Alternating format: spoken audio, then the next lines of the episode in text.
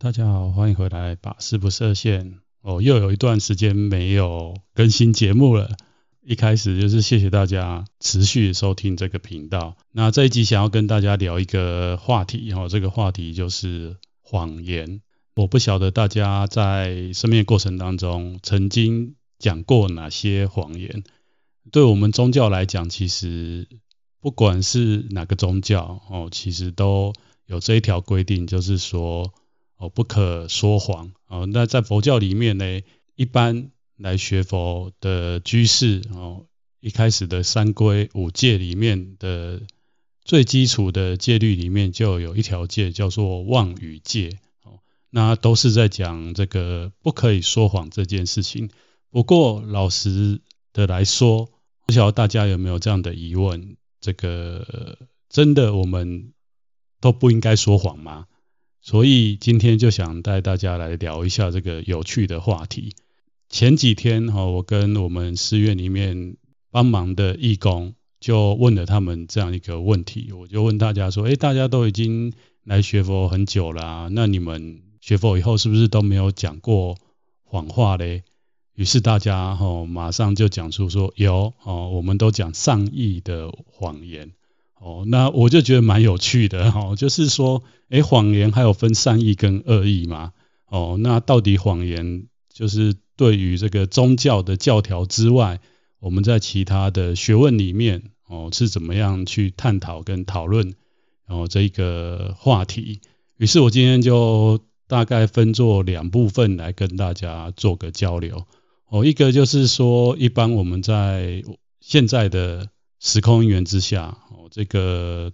谎言，除了是说我们平常人跟人相处哦，直接的互动，透过语言的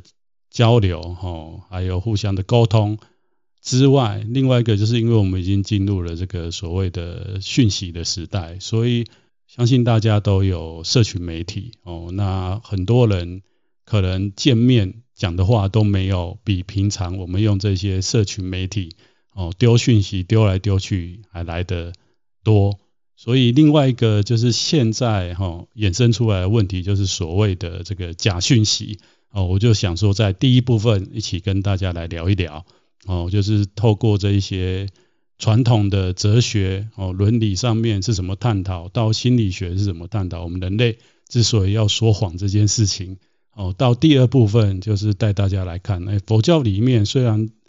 还有这个基督教里面，宗教里面叫人家不要说谎。那对于我自己比较熟悉的佛教，这个说谎到底会造成什么样的后果？还有佛教的这个妄语戒，哦，主要的范畴到底在讲什么？哦，这个我觉得也要跟大家来厘清一些观念，哦，才不会觉得说，诶，佛教讲的这个不可说谎，哦，就是这个妄语戒，是不是真的就是完全不能讲谎话这件事情？哦，那一并来探讨。还有就是在假讯息哈串流的今天，啊，这个假讯息是不是也犯的这个妄语戒嘞？哦，就是在第二部分来跟大家做讨论。那第一部分，我想就是从一些我找到的资料来跟大家聊一聊。哦，因为我本身以前也是学理工的，也不是念心理的，哈，更不是这个哲学背景出身的。哦，所以在这方面的资料搜寻，基本上还是来自网络啊。那今天如果你到网络上去搜寻谎言的话，哦，就可以看到像维基百科啊，哦，或是国外的媒体啊，哦，有做一些的报道。那在传统的这个哲学，哦，特别是伦理学上面的探讨，西方的哲学家很早哦就讲，不管在任何的情况之下，哦，都不应该说谎。那他们探讨到最后，就是因为。这个有的时候，我们人总是会碰到一些极端的状况，像是什么哈？如果你走在路上，那有一群盗匪哦，或者这个叛军哈，跑来问你说：“哎，你有没有看到某某人？”哦，那你看到他们，就知道他们怎么样在追杀一个人。那你这个时候要不要说谎呢？就最早的西方哲学哈，特别是这些伦理学的这些。大的哲学家来讲，就算在这种情况之下，你还是不能说谎哦。所以我们可以知道，这个非常传统的，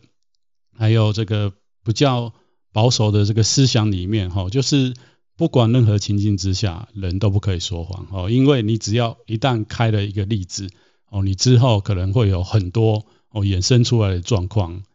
就告诉你说，就是我现在就在这个状况，所以我势必要说谎哦，所以他们基本上是不赞同人说谎的。那到后来哈，我们慢慢的这个学问哦，还有这个人的思想也不断的在进化。还有我们的整个世界时空的环境一直改变哦，到近代以来，这个心理学哦、认知科学出来以后，就发现哦，这个里面大有问题。什么样的问题呢？哦，第一个就是说，其实我们人很多时候都活在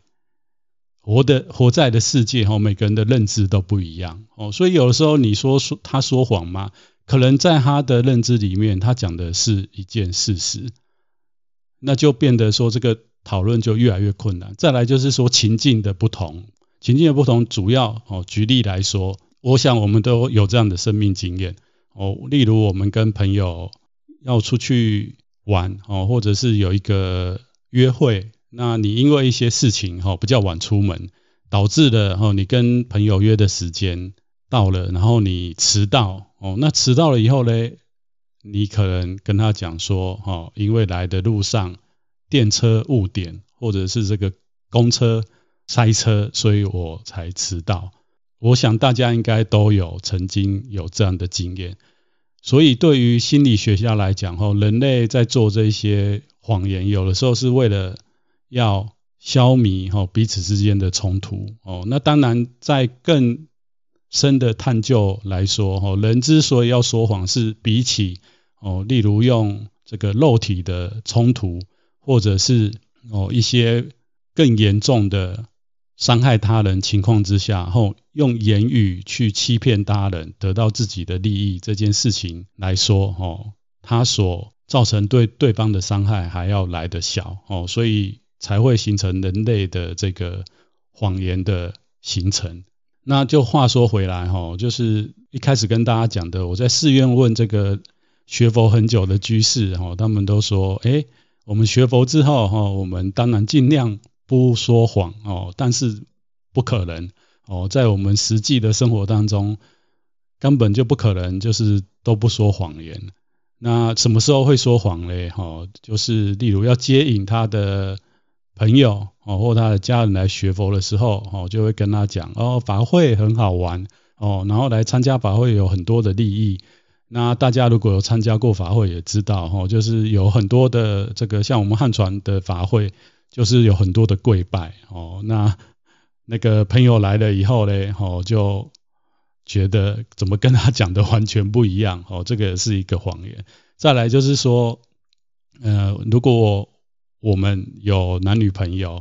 哦，男女朋友刚交往的时候哦，当男朋友女朋友问你说你爱不爱他？那时候一定是很恩爱的，一定说是啊。但是随着时间越来越久，哈，那如果你的男朋友跟女朋友还是一直每次遇到你都问你这个问题，哦，虽然你爱他，但是你应该也会感觉到这个厌烦或烦闷。这时候你可能就是口说是，但是心里哈就觉得很烦。这个是不是也是一种善意的谎言嘞？哦，又或者是结婚很久的夫妻，哦，那不是每一对夫妻都是可以。一直维持着这种像刚交往的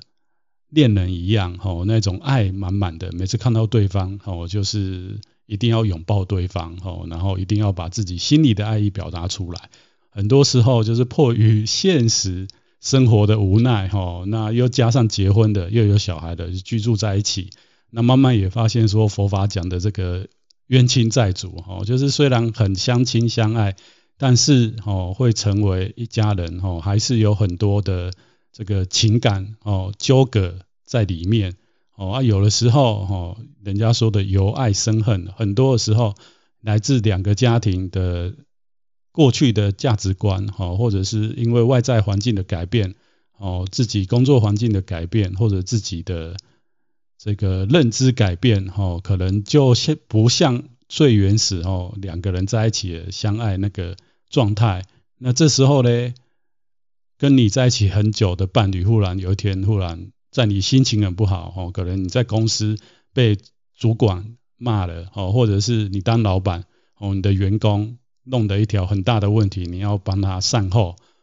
那你回家以后，你的这个老夫老妻就问你说：“哎，你爱不爱我啊？”哦，那我想，如果你还有觉知的话，你一定会跟他讲说：“当然我很爱你。”哦，但是很多人哈、哦，可能觉得已经很熟了，我就可以跟你直接讲真话。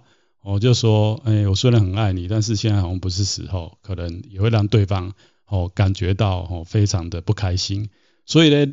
老实来讲，我们在真的就是在现实的生活当中，很多时刻确实不得不哦，就是要去编造所谓的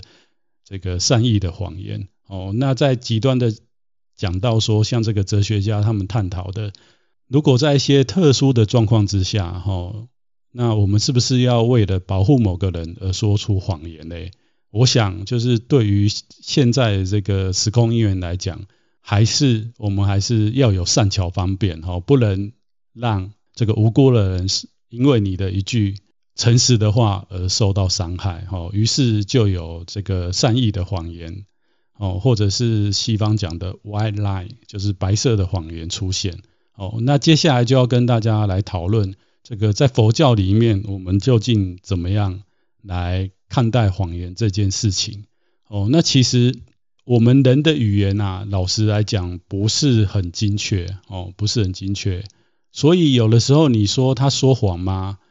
有的时候应该是说我们人在这个文字的交流过程当中，或者是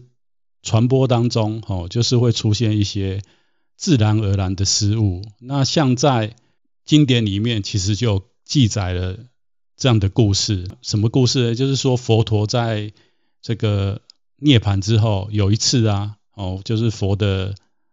大弟子之一的阿难陀，那时候在跟其他的比丘在修行的场域里面哦，然后一起修行。那他那时候就听到其中一个出家众啊，哦，他随口说出了从其他的出家人那边听到的一句偈颂。哦，那这句偈颂是这么讲的，就是说。若人寿百岁，不见水白鹤，不如一日生得见水白鹤。哦，那阿难陀那时候听到就觉得你是在讲啥？哈，就是觉得很莫名其妙。这个什么叫做人如果活了百岁，没有见到这个白色的这种水，哎，水白鹤，哈，那就不如这个你只活一天，但是你你看到这个水白鹤，就表示。到底是什么意思？他实在不晓得。诶，佛陀真的有说过这句话吗？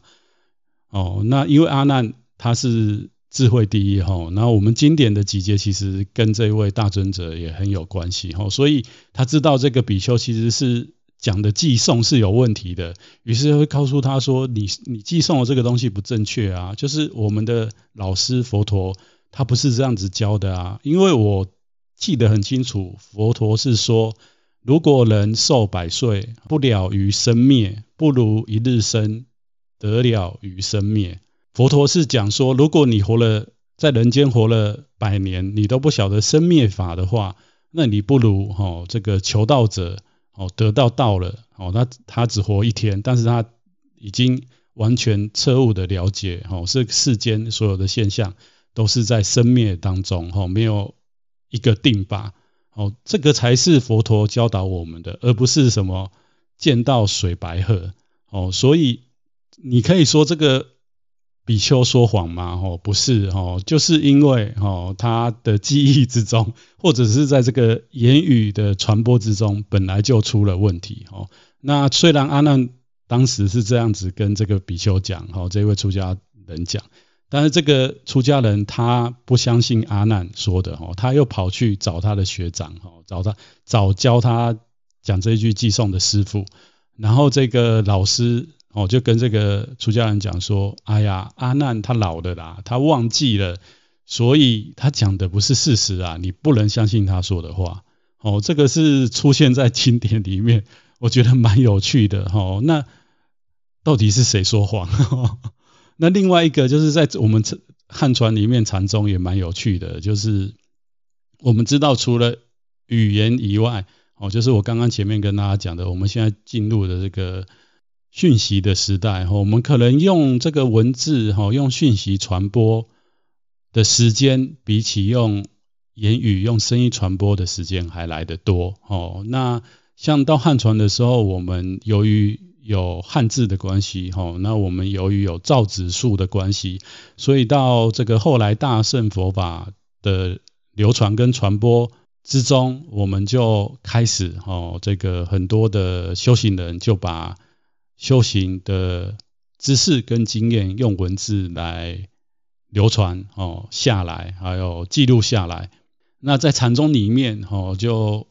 有这么一句话哦，就在形容说，在文字抄写还有传播之中哦，就会发现这个出现问题这件事情哦。那这个这这个四字的成语，我不晓得有多少人听过哦。那我之前是没听过，那是后来找资料找到的哦，我才知道说，哦，原来我们汉传禅宗还有这样的一个说法，哦，这个四字成语叫做乌烟成麻，哦，就是过去这个汉传的祖师们，他们可能在记录他们在教导过程，哦，所留下的这个禅师的语录之间，哦，可能有人举了例子，哦，那这个弟子就把这些禅师们跟弟子。之间的教导哦，记录成来，记录下来哦，成为禅师的语录哦，或者是我们在参禅的人就常常要去参公案哦，在这个文书里面就发现哦，最原始的字是乌字，但是写到写了好几十年、几百年之后哦，再看后面的人为什么在举这个当时的故事了以后哦，这个乌字变成马字哦，所以。传到最后，就是这个文字变形的，哦，就会失去它本来的意思。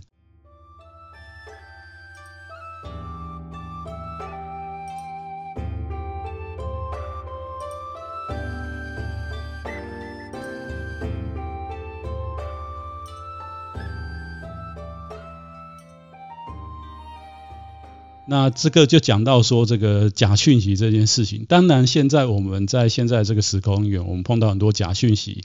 就像前面一开始跟大家讲的，这个其实是有心人的操作哈，为了得到他的利益哦，然后编造的谎言，或者是哦，有的时候这个认知上面哦有巨大的落差，他的认知。就是这样子哦，那他依照他的认知去传播他要传播的想法哦。举例来说，就是像这几年的疫情，那在西方哦，有一群人他是反疫苗者哦，所以他就会找种种的资料哦去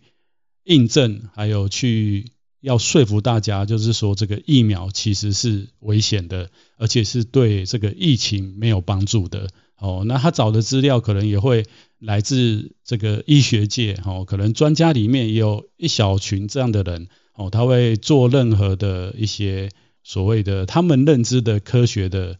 证据，哦，去说，哦，这个疫苗是无效的，哦，那他们就把这样的讯息传播出去，哦，那传播给很多人，所以这个在今天这个时代，确实，哦，这个我们很难分辨。什么样的讯息是正确的？什么样的讯息是不正确的？哦，关于这部分呢，他老实讲，就我可以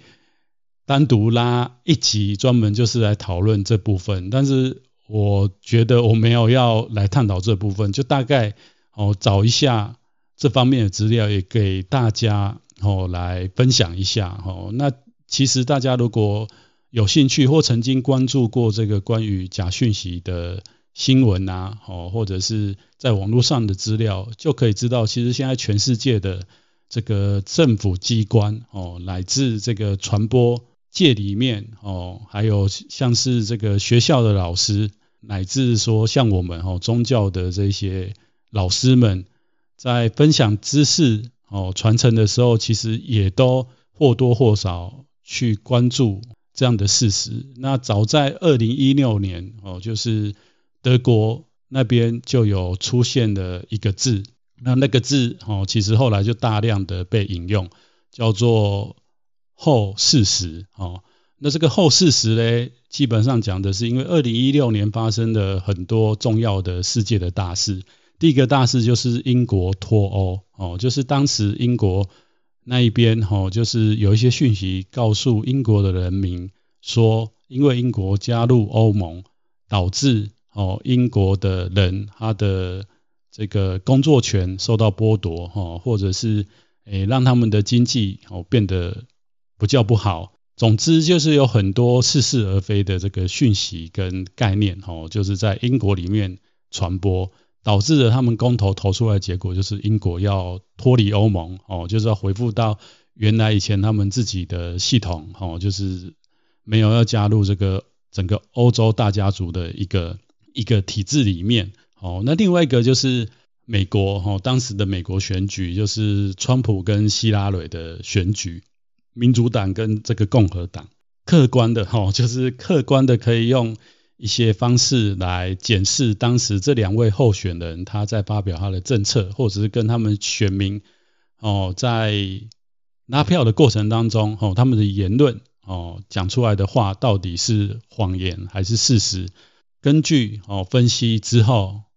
这两位候选人哦川普的言论当中哦有七成哦的讯息。不是很正确哦。那如果我们比较严格的把它定义，可以说是可能他讲的是谎言。那我们不晓得他当时在讲这一些用字遣词的时候，是否知道哦他讲的不是正确的讯息，或者是那个就是他认知的世界哦。那相对起来，另外一个一位候选人这个希拉蕊，他只有三成哦的讯息不是那么样的正确。不过最后的。事实哦，告诉我们这个川普哦当选了美国总统，就在当时这样的一个时空因缘之下哦，让人们开始注意到这个讯息时代，比起过去的人类的历史以来，我们拥有更多的工具，还有更多的讯息在我们生活当中。不过呢，哦，我们却很难去判断这个讯息的真伪。于是哦，就有这个后。事实时代，哈，从二零一六年，哦，这个词被发展出来到现在，哈，我想这几年大家大概也知道，哈，这样的问题，哦，越来，哦，越严重，哦，所以这个大家大概查一下资料，哦包括说之前我有跟一些人在讨论，哈，就是说，诶，当我们收到一个一个讯息的时候，我们如何去判断它的真伪？哦，那在这边也可以跟大家分享一下我自己所知道的。哦，就是当我们今天收到一个讯息了以后，其实我们可以做什么？第一个，你先去判断这个讯息的来源是哪里。哦，那我想现在因为大家都有这个社群媒体很方便，或者像这个台湾的听众朋友哈，跟我一样哈，我们就很常用赖。哦，那 Line 常常会你的朋友会跟你分享一些讯息，那那个讯息可能是转贴的，那你就是就是要去找说，哎，他的讯息来源是哪里？哦，那我觉得大家也不用。诶，很直接的哈，去质问传给你这些讯息的人说，诶，你这个讯息是假讯息呀，哦，是不对的讯息呀，啊，你怎么会传这个讯息给我？我觉得也不需要哈，就是你自己去判断，怎么判断呢？哦，你，我想你只要把那个讯息的关键字打打在 Google 上面，应该都可以找到哦，相对应的一些网站，告诉你这个。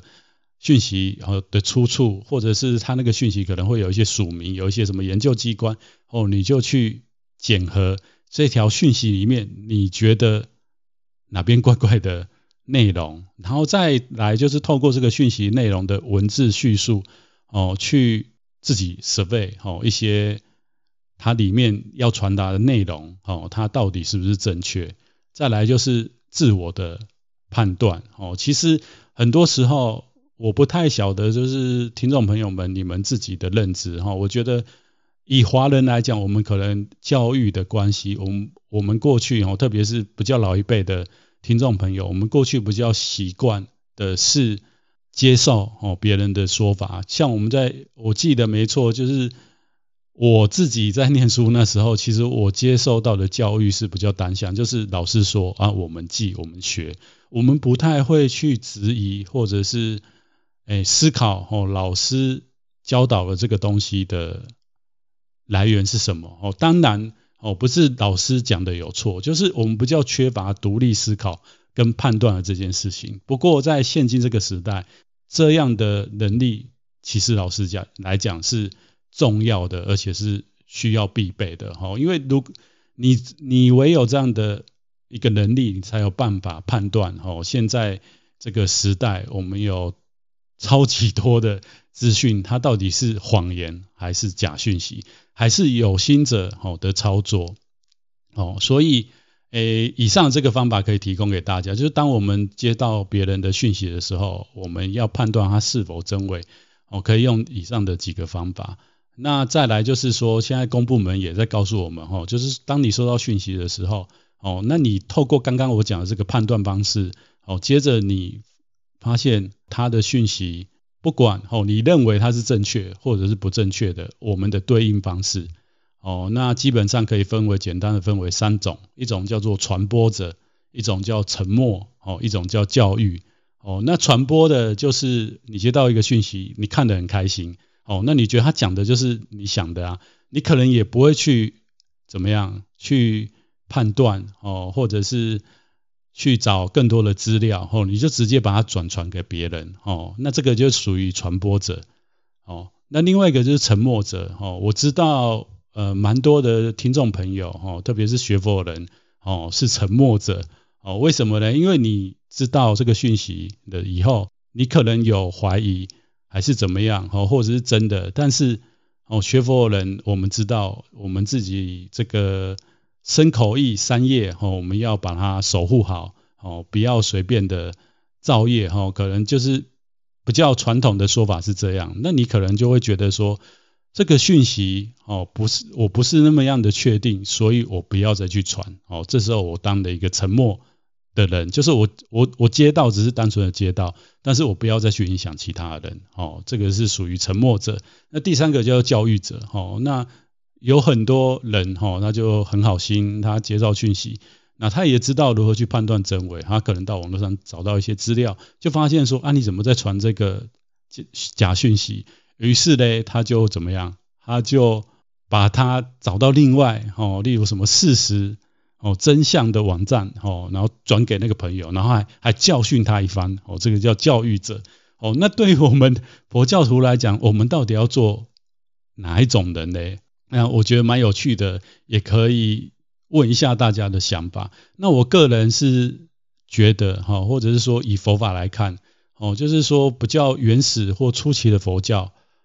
的教法大概是告诉我们当个沉默者，哦，怎么说呢？第一个，哦，就是说我们没有办法很笃定的去判断哦这个讯息的真伪的时候，我们宁愿哦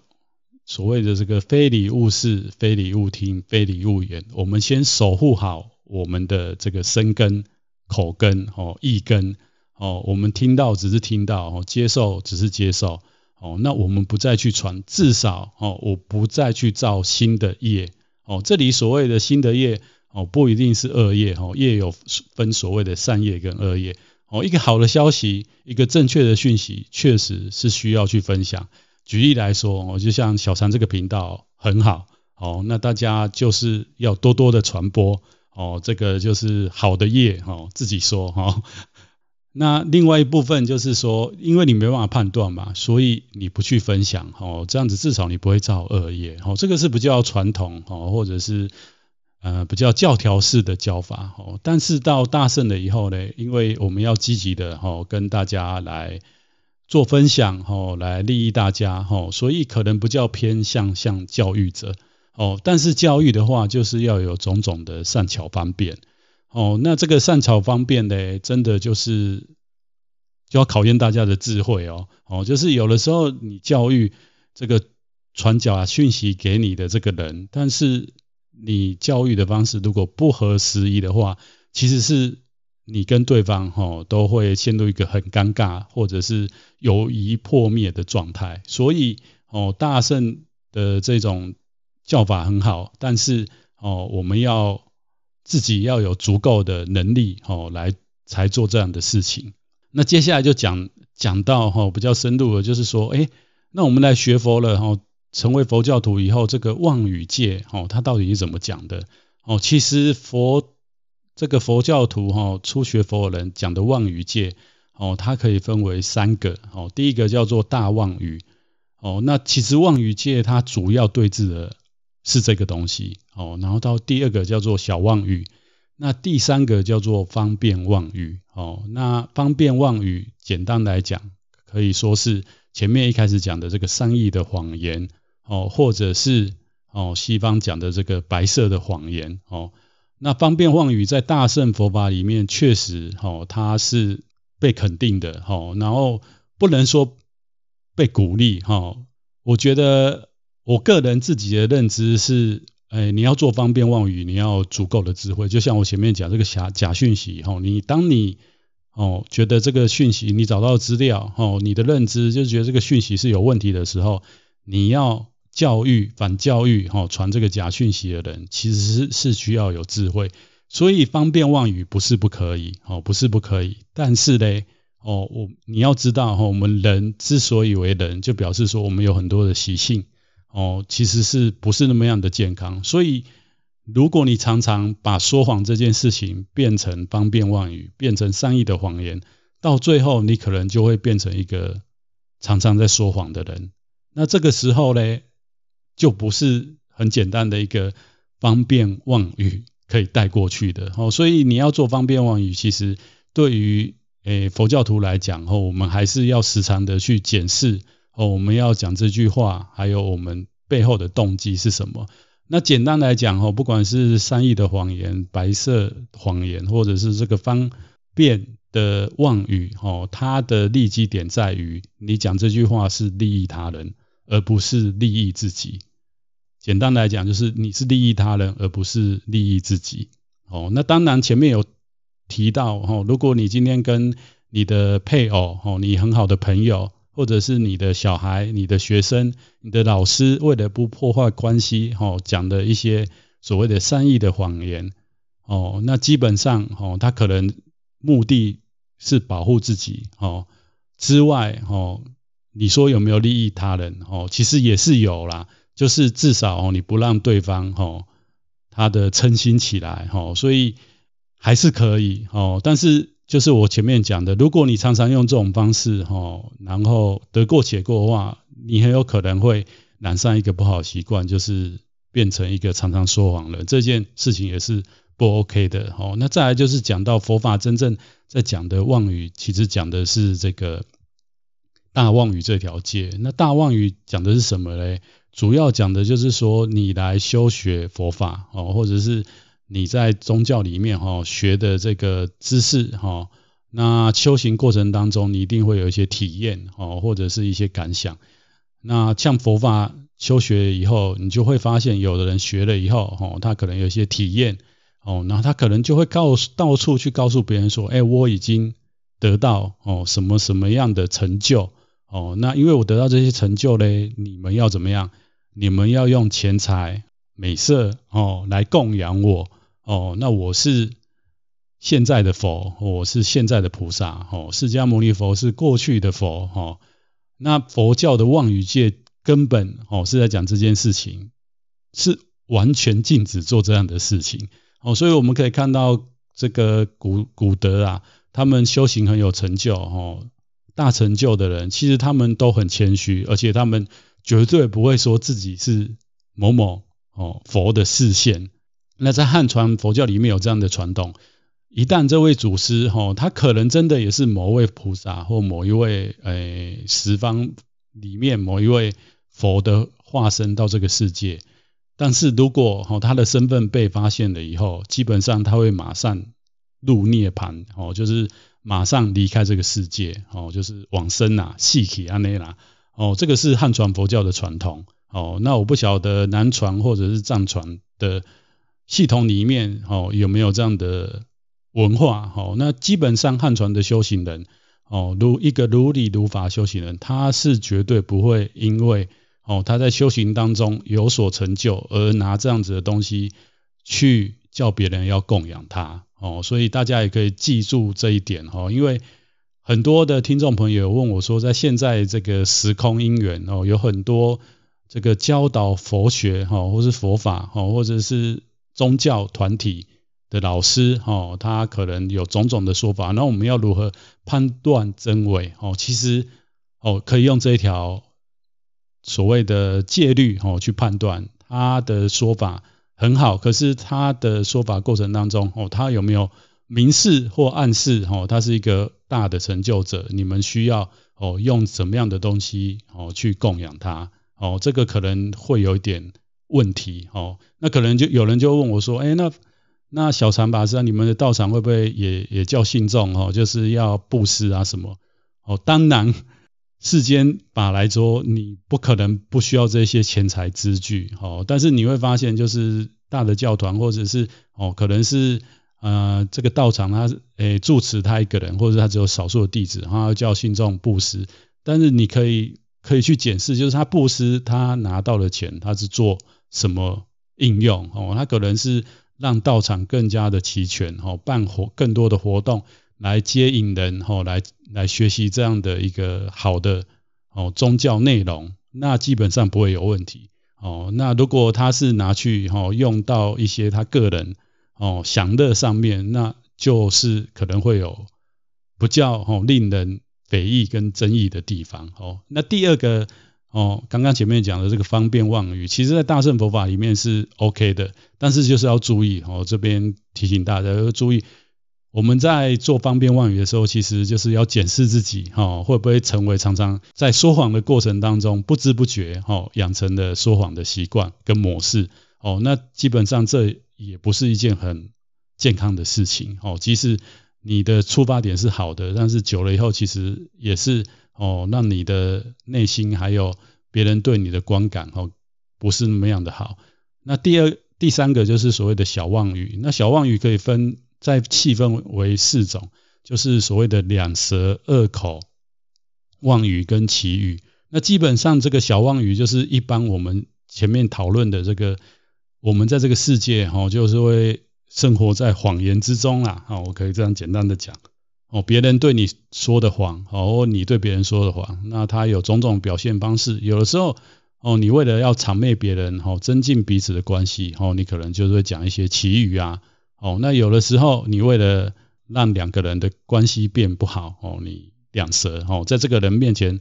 说另外一个人的坏话，在另外一个人面前说这个人的坏话，哦，那让他们两个人关系不好，哦，这一些种种的，哦，都归于这个小妄语。那基本上哈，我们如果来接触一个健康的宗教的听众朋友，我们尽量减少哈这样的事情哦。那我知道不容易哈，所以在像在佛教里面哈，如果你来学佛，那你不小心做了这样的事情哦，你可能在做当下不觉察，但是之后哦，你在夜深人静的时候哦，你想到了，那其实。在佛陀戒律里面告诉我们，我们可以用忏悔的方式哦来修正这样子